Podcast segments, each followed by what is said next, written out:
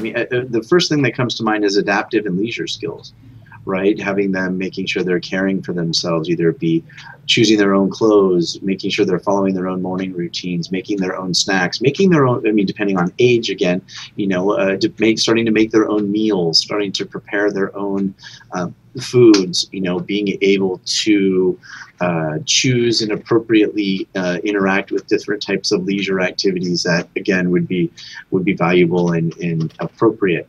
Um, these types of things can start at a you know preteen age as they're approaching their teenage years. Typically, you know, if we're looking at you know, looking, increasing their individualization, increasing their abilities to be more independent, we oftentimes start with just our adaptive living skills, right? Being able to get dressed, being able to go potty by themselves, being able to wash their hands by themselves, right? We start this at a very young age, and we anticipate that they're going to continue doing that on their own.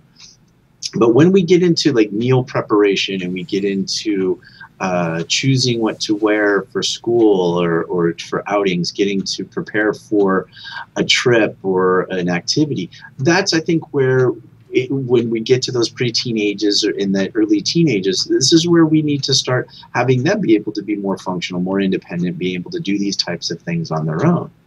And but what about things like you see typical kids doing? Like in my neighborhood, I see kids that I think, wow, they're so young to be riding their bike by themselves. Mm-hmm. And they're so young to be walking down the street alone and you know they look like they're eight nine years old and you know i wouldn't let wyatt walk down the street alone to the mailbox or ride right. his bike down the street um, it's so hard to know when you're maybe being overly protective mm-hmm.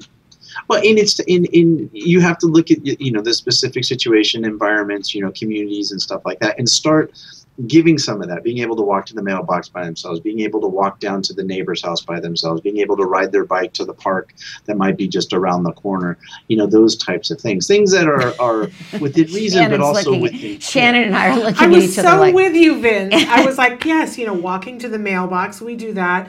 And, and you know, we doing or this. just he? No, no, no, no, no. Oh, your mailbox. We, we, we allow, but it's, you know, it's one house down. Okay. And we get out of the car and I walk to the house and he walks to the mailbox. Okay. And, you know, he does that on his own, and that's a big deal in the last Right. year that we do that. So I was so you were like walking me into the pool, Vince, and I was like, yep, yep. And then you said, or ride your bike to the park around the corner, and I made a face that, Na- that Nancy was like, oh, you lost Shannon. yeah. I was long like, as the- on what the planet am I going to do that? But, Sorry. but that's the thing is looking at your environments and, and kind of setting up geographic locations that you know the child knows the directions for. It's not too far. It's back and forth. It's something that they've routinely done before. That would be you know a safe way to start letting them have a little bit you know uh, you know have a little bit more wings and and be able to fly a little bit further from home. Now again, that's using logic and reason. We're not going to send them to a park a mile away or have them go to a pool that you know is a community pool with you know nobody that they're going to know or something like that. But i think looking at everyone's environments there's always different geographic points that we can expand to. Like you know again down the street around the corner you know uh, uh, you know a different block those types of things now mode of transportation i leave that up to you guys well, Well- yeah, that's well. But uh, what were you going to say? Sharon? I just, you know, and, and I appreciate all of this, Vince, because I think it's exactly, what you know, what the thing is, is those baby steps for both of us. right.